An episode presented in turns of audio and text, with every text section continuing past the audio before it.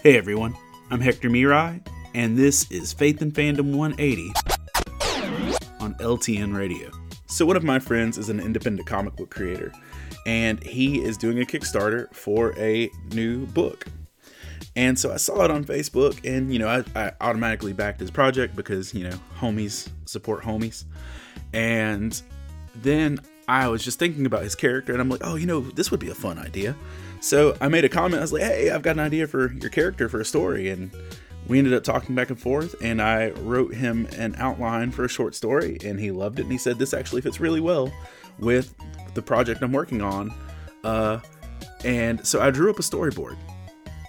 And my storyboard looked like hot buttered garbage. So he said, let's hire an artist and uh, get this done on time. And if it works out, it'll go in the book. So I wrote a page and a half of text.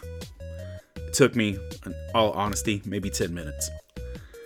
I had a friend that is an artist that we hired him to do this project. He spent the better part of three weeks putting nearly daily work into doing this. It took a lot more than just me and now it's in the owner's hands and he's going to spend a lot more time doing lettering and getting it formatted and getting it up and printed and all these things. And this project is going to be a lot better with all of us together than it would be without it.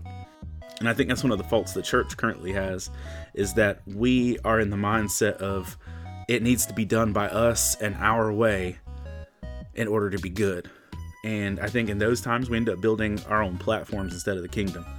1 Corinthians 3, verses 6 and 7 says, I planted the seed, Apollos watered it, but God has been making it grow. Verse 7 says, So neither the one who plants nor the one who waters is anything, but only God who makes things grow. We get so caught up in doing things our own way, with our own branding, without actually trusting other people to get involved, that I think we miss out as the church of being who we're called to be. I know that if I would have tried to hold on to my little idea for this book, it would have looked terrible.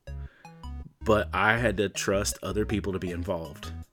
Maybe we should start trusting others more as the church to be the church.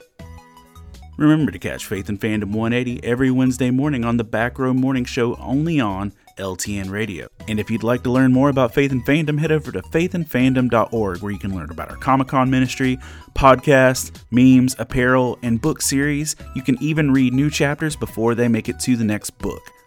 I'm Hector Mirai, and thank you for spending the last 180 seconds with me.